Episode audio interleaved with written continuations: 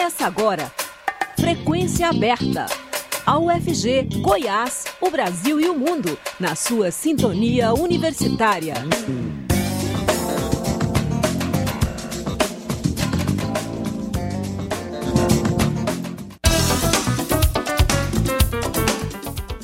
Olá, boa tarde. Está começando nos 870 AM o Frequência Aberta. Eu sou o Delfino Neto, sigo com você até às 5 e meia da tarde com as principais notícias de hoje. Você pode nos ouvir também pela internet, no site da Rádio Universitária ou por meio do aplicativo Minha UFG. O Frequência Aberta está disponível em formato de podcast nas principais plataformas digitais. 12,4% dos alunos da UFG são de outro estado. Distrito Federal, Minas Gerais e Pará são as unidades da federação com mais estudantes. Universidade Federal de Goiás ficou com 647 vagas sem preencher. Ao menos 12,4% dos aprovados nas três chamadas regulares do SISU Sistema de Seleção Unificada de 2023 para o ingresso na UFG e que confirmaram vaga online são de outras unidades federativas. Do total de 4.141 vagas ofertadas neste ano, 3.767 foram preenchidas e outras 647 vagas ficaram sem ser preenchidas. Do total das vagas preenchidas, 3.301 são de estudantes goianos e 466 de aprovados de outros cantos do Brasil. Dentre os estados com mais de 50 estudantes previstos para o ingresso na universidade, segundo dados do Instituto Verbena, se destacam o Distrito Federal, Minas Gerais, seguidos de Pará e Tocantins, como os estados que mais têm alunos na UFG. Os números, no entanto, ainda podem mudar, já que a efetivação da matrícula presencial terá início ainda na segunda-feira. Os motivos para a mudança para o estado de Goiás, de acordo com os alunos entrevistados em relação ao conhecimento prévio sobre a capital goiana, que abriga dois grandes campos da universidade, o Colemar Natal e Silva, no setor leste universitário, e o campus Samambaia, no setor Itatiaia. Para os alunos que não conseguiram as vagas nas três chamadas do SISU 2023, a UFG vai lançar uma novidade neste ano, um edital complementar com os postos que não foram preenchidos. O anúncio desses postos foi feito pelo pró-reitor de graduação da universidade, professor Israel Elias Trindade. O professor explica que, nos anos anteriores, a UFG lançava, logo após as chamadas regulares, a quarta chamada, visando o preenchimento das vagas ociosas. Depois, para os cursos que ainda restavam vagas em aberto, era divulgado o edital remanescente ao final do ano. Agora, as vagas não preenchidas terão um edital próprio, a ser publicado ainda no mês de abril. Segundo o professor Israel, a leitura que a UFG faz é que o edital terá o um melhor número de preenchimento. A meta é atingir 100%, mas com o edital complementar, como o edital complementar é uma novidade, o objetivo é ver o compromisso e a adesão. O novo edital vai ser ainda mais abrangente, pois, diferente do SISU, que oferece vagas apenas a chance de utilizar a nota do Enem do ano passado, o edital complementar vai, aceitar as notas do Enem de 2009 até 2022. E a reitoria da UFG e a prefeitura da cidade ocidental no, no entorno do Distrito Federal, inauguraram a placa que marca o início das obras para a construção do campus no município. O, reitor, o repórter estagiário da Rádio Universitária Vinícius Pimentel tem as informações. Vamos acompanhar. No último sábado, a reitoria da UFG esteve no município de Cidade Ocidental, próximo de Brasília, com o intuito de inaugurar a placa que marca a área onde será instalado o campus da UFG no local. A reitora da UFG, Angelita Pereira de Lima, diz que foi um momento histórico e que todos estavam ali somando ideias, criatividade e sonhos. O prefeito de Cidade Ocidental, Fábio Correia, destacou que o município vai fazer o possível para que o campus seja implementado. Além disso, Fábio disse que a presença da universidade muda a história da região.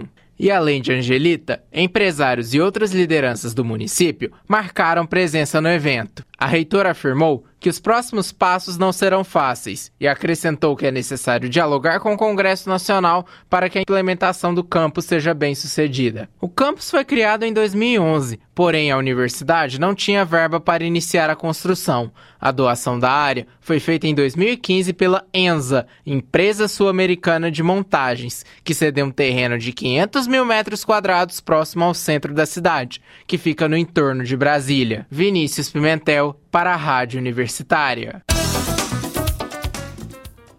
O Tribunal de Justiça de Goiás negou no domingo o pedido de impugnação feito pela Enel e manteve o pregão para aluguel de ônibus elétricos no estado de Goiás.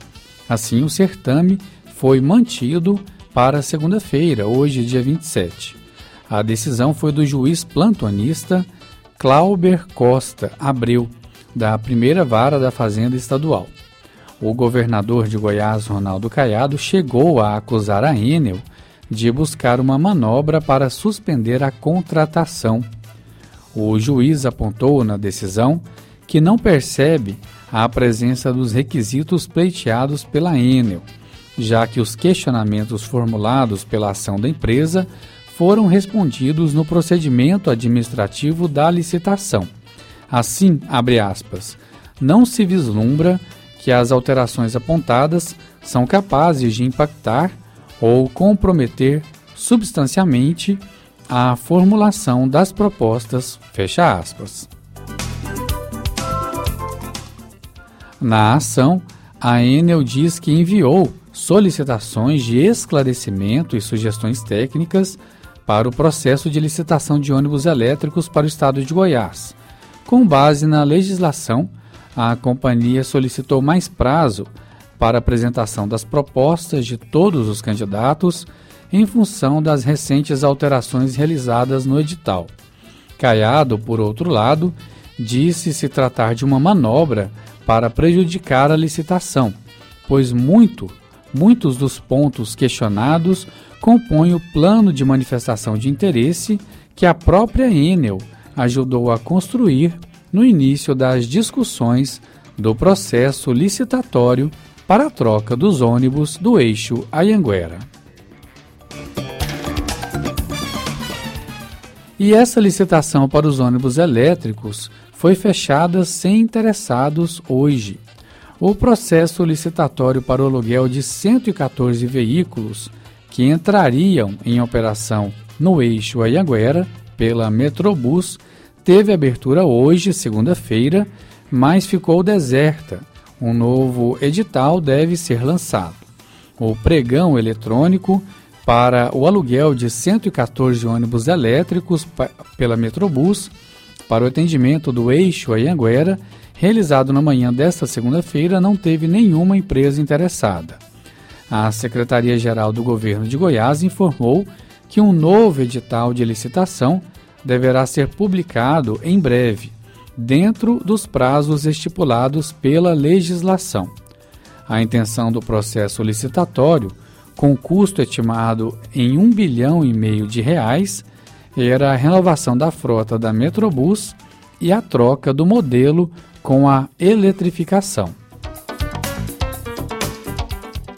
A licitação previa, além dos ônibus, a aquisição de toda a infraestrutura necessária para a operação, como carregadores e instalações civil e elétrica vinculadas à alimentação dos veículos pelo período de 16 anos. Também prevê a manutenção integral dos ônibus, dos carregadores e da infraestrutura de recarga e de suporte, conforme condições e especificações indicadas no termo de referência. Os veículos alugados seriam utilizados na operação do serviço de transporte coletivo do Eixo Anhanguera e extensões para Goianira, Senador Canedo e Trindade. Neste final de semana, a licitação foi questionada judicialmente pela Enel, mas no domingo houve uma determinação para que o processo ocorresse normalmente nesta segunda-feira. O governador Ronaldo Caiado chegou a acusar a Enel de tentar fazer uma manobra para a suspensão da licitação ao propor mandado de segurança.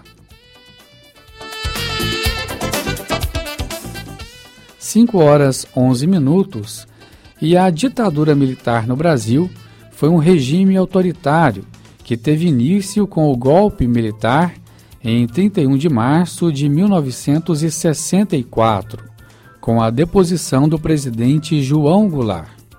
A ditadura militar faz aniversário no final dessa semana.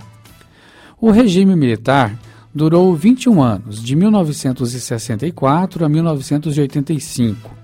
Estabeleceu a censura à imprensa, restrição aos direitos políticos e perseguição policial aos opositores do regime. A Rádio Agência Nacional apresenta um especial com seis reportagens sobre a ditadura militar no Brasil. As matérias irão ao ar de 27 de março a 3 de abril. Essa é a primeira reportagem da série que conta que a ditadura militar de 1964 no Brasil teve apoio de grandes empresários. O golpe teve o suporte de setores civis organizados, como de grandes empresários, por meio da Fiesp e de empreiteiras. É o que vamos saber na reportagem de Nelson Lim, feita pela Rádio Nacional em São Paulo. Semana passado presente. Ditadura e democracia. Há um consenso atual entre historiadores de chamar a ditadura após o golpe de 64 de civil-militar. Isso porque diversos estudos e documentos revelados recentemente apontam que o apoio ao golpe e à ditadura contou com o suporte de setores civis organizados, como o dos grandes empresários por meio da Fiesp e das empreiteiras. O professor de História da Universidade Rural do Rio de Janeiro, Pedro Campos, que estudou a atuação das empreiteiras e empresários no governo militar, falou que o apoio ao golpe contra João Goulart trouxe as empreiteiras para o centro do poder, que acabaram favorecidas em muitas políticas públicas. As empreiteiras, ao lado de outras empresas privadas, vão atuar justamente no sentido né, de, de derrubar mesmo o Django e o seu governo. E quando chega é, o golpe de 64 e é implementada a ditadura, elas chegam ao poder, junto com outros grupos econômicos, e atuam diretamente durante a ditadura, sendo muito favorecidas pelas políticas estatais daquele período, né, com grandes dotações orçamentárias, grandes projetos de rodovias, hidrelétricas, metrôs, de grandes projetos que foram implementados nesse período. Os grandes empresários brasileiros ditaram as políticas econômicas deste período. Isso é marcado pela nomeação de Delfim Neto para o Ministério da Fazenda a partir de 67. Sob sua gestão, a ditadura militar conseguiu o que chamam de milagre econômico: o crescimento econômico impulsionado pelo investimento em grandes obras, como rodovias, hidrelétricas e outras obras de infraestrutura. No entanto, economista e professor visitante da Universidade de Colômbia, Marcelo Medeiros, discorda do uso desse termo, milagre econômico. Para ele, esse crescimento foi desigual, com os mais ricos sendo mais beneficiados nesse processo. Olha, primeiro, o termo milagre é um termo de propaganda, é um termo incorreto para esse período. Na verdade, ele é um resultado esperado de uma política que foi adotada, investimentos pesados baseados em endividamento. A distribuição do crescimento nesse período dos anos 60, 60 70, vamos dizer, terminou em 74, então ela foi é extremamente concentrada. O que acontece é que esse crescimento foi bom para as pessoas mais ricas, eles se apropriaram da maior parte de toda a renda da economia crescendo, e ele não foi bom para o meio da distribuição, para grande parte da distribuição. Ele também foi bom para as pessoas muito mais pobres.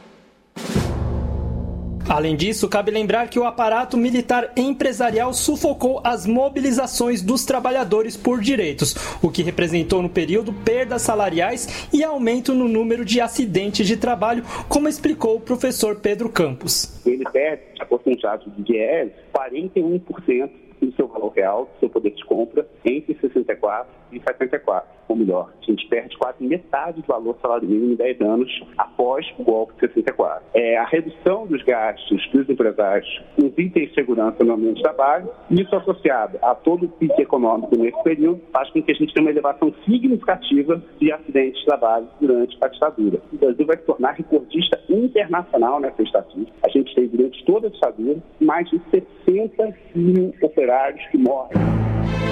Dentre essas 60 mil mortes de trabalhadores no período, o professor Pedro Campos ainda destacou aquelas ocorridas nas grandes obras promovidas pela ditadura. Na construção da ponte Rio-Niterói, segundo dados oficiais, foram registradas mortes de 35 trabalhadores, e nas obras da hidrelétrica de Tucuruí, 197 trabalhadores faleceram em virtude de acidentes de trabalho com produção de Beatriz Evaristo, colaboração de Salete Nunes, da Rádio Nacional em São Paulo, Nelson Lima.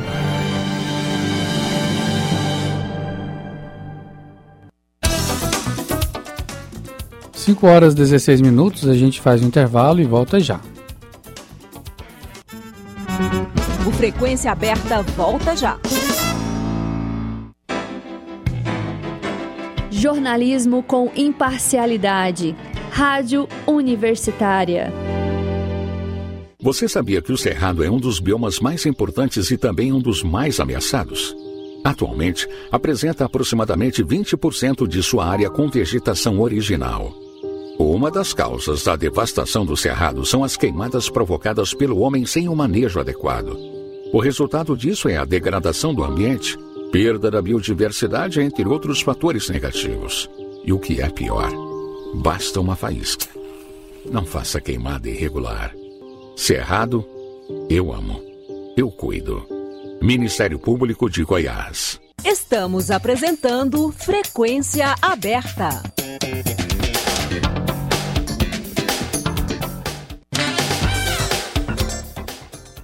O presidente Lula teve que cancelar a viagem para a China após ser diagnosticado com pneumonia Ambas as partes veem com dificuldade a remarcação para abril.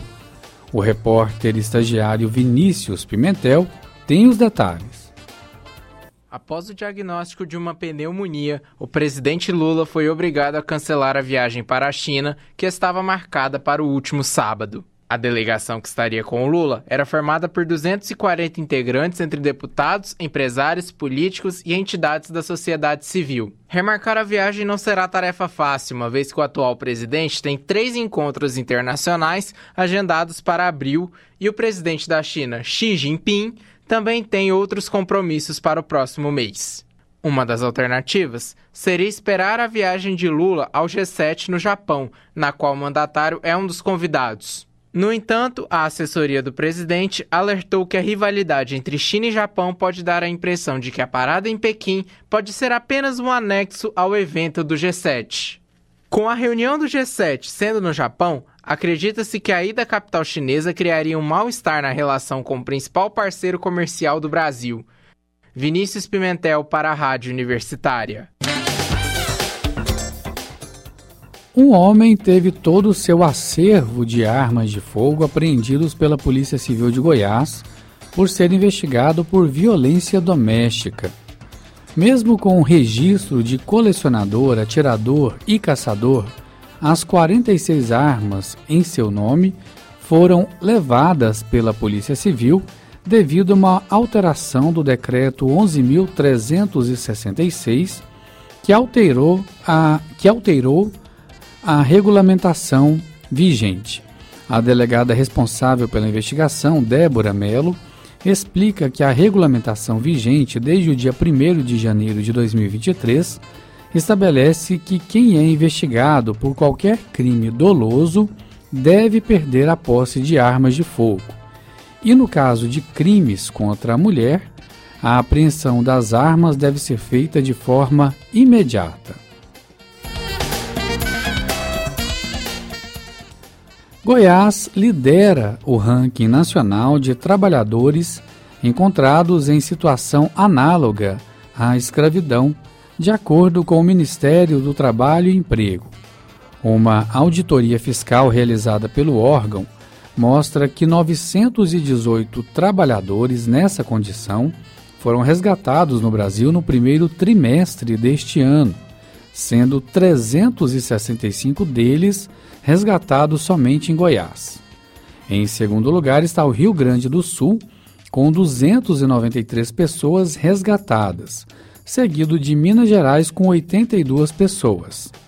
Esses dados foram coletados de janeiro até o dia 20 de março de 2023. E o SESC Goiás abriu as inscrições para o Supermédio, cursinho preparatório para o Enem e outros vestibulares, beneficiado pelo Programa de Comprometimento e Gratuidade, o PCG. O repórter estagiário Vinícius Pimentel chega com mais informações. O SESC Goiás está com inscrições abertas para o cursinho gratuito denominado Super Ensino Médio, que serve de preparação para o Enem, Exame Nacional do Ensino Médio e outros vestibulares. Os interessados devem acessar o site sescgo.com.br para efetuar a inscrição. O prazo para se inscrever termina no dia 2 de abril. O objetivo do Super Ensino Médio é preparar os alunos para o Enem e outros vestibulares, com o intuito de aprimorar o aprendizado por meio do benefício do Programa de Comprometimento e Gratuidade, o PCG. Para se inscrever, é necessário acessar o site do SESC Goiás, ir na aba PCG e anexar os documentos necessários. Os alunos concluintes do ensino médio precisam apresentar o histórico escolar, já os que ainda cursam precisam apresentar declaração de frequência e boletim escolar do ano de 2022. O início do cursinho está previsto para o próximo dia 4 de abril, terça-feira, enquanto o resultado do processo seletivo será divulgado na segunda-feira, dia 3. As aulas serão no Senac Aparecida de Goiânia, Senac Elias Bufaisal, em Goiânia, e no Sesc Cidadania, também em Goiânia. Vinícius Pimentel, para a Rádio Universitária. Sistema de alta pressão provoca aumento de temperatura e queda da umidade relativa do ar em Goiás, diz Cimego. Um sistema de alta pressão mantém o tempo mais estável em Goiás, com aumento de temperatura e queda da umidade relativa do ar, segundo o CIMEGO, Centro de Informações Meteorológicas e hidrológicas do estado de Goiás. Nesta segunda-feira, em Goiânia, a temperatura chegou aos 32 graus e a umidade relativa do ar variou entre 35% e 90%. As áreas que compõem o sistema de alta pressão estão na altura de Minas Gerais e, mesmo sendo uma característica do tempo seco e sem chuva, há uma pequena possibilidade de de pancadas de chuvas isoladas em algumas regiões de Goiás. De sexta-feira para sábado, o avanço da frente fria influenciará o tempo no estado com áreas de instabilidade e irregularidades. A região norte do estado terá temperatura mínima de 21 e máxima de 35 graus. A região norte Terá sol com possibilidade de pancadas de chuvas isoladas e temperaturas entre 21 e 34 graus. Na região leste, também é possível que chova, e a temperatura varia entre 16 e 33 graus. A sudoeste tem temperatura mínima de 17 e máxima de 33 graus. A central, com mínima de 18 e máxima de 33 graus. E a região sul do estado, com mínima de 17 graus e máxima de 33. Em todas, a umidade relativa do ar varia entre 35% e 90%.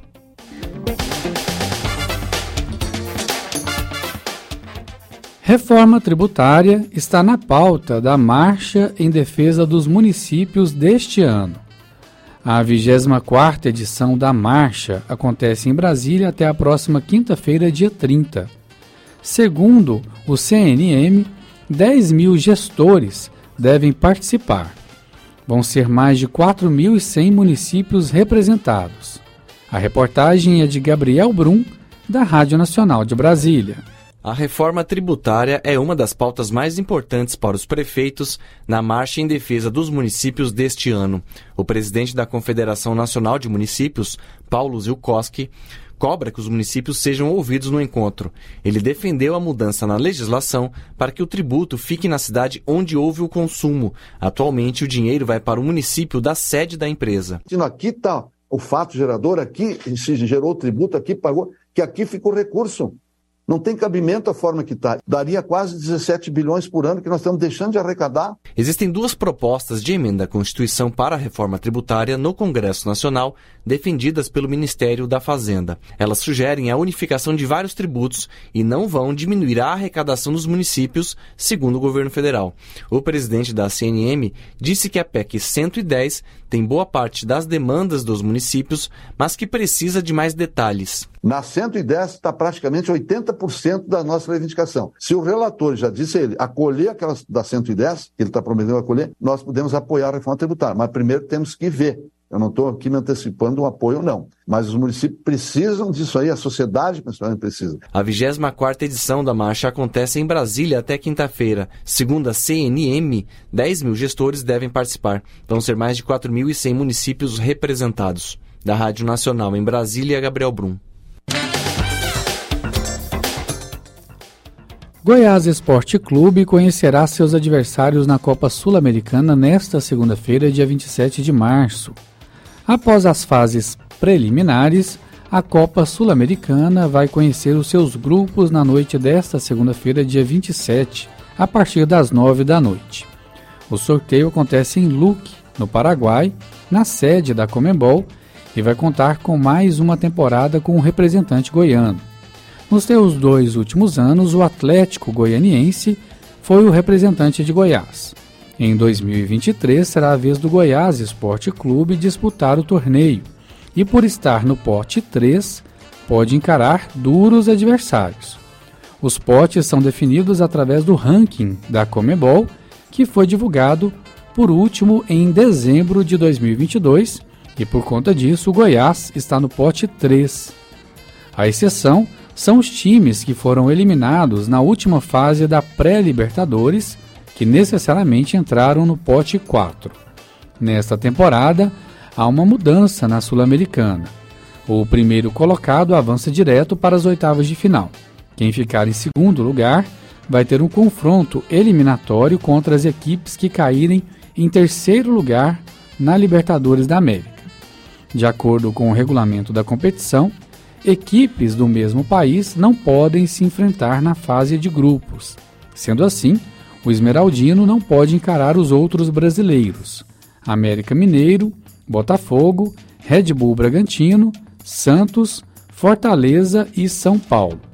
Os potes da Sul-Americana são os seguintes: Pote 1: São Paulo, Santos, Penharol, LDU, Estudiantes, São Lourenço, Emelec e Santa Fé. Pote 2: Botafogo, Red Bull Bragantino, Guarani, Universitário, Tolima, Newell's Old Boys, Defensa e Justiça e Palestino. Pote 3: América Mineiro, Goiás, Blooming, César Valerro, Oriente Petroleiro, Danúbio, Tigre e Estudiantes de Mérida. E no pote 4, Fortaleza, Gimásia Esgrima, Taquari, Puerto Cabelo, Audax Italiano, Milionários, Huracan e Magalhães. Por estar no pote 3, o Goiás necessariamente irá enfrentar equipes do pote 1, 2 e 4. E com essa informação, nós encerramos o Frequência Aberta que fica por aqui. A produção é do Departamento de Jornalismo da Rádio Universitária, na técnica Sandro Alves. A todos uma boa tarde, obrigado pela audiência e até a próxima.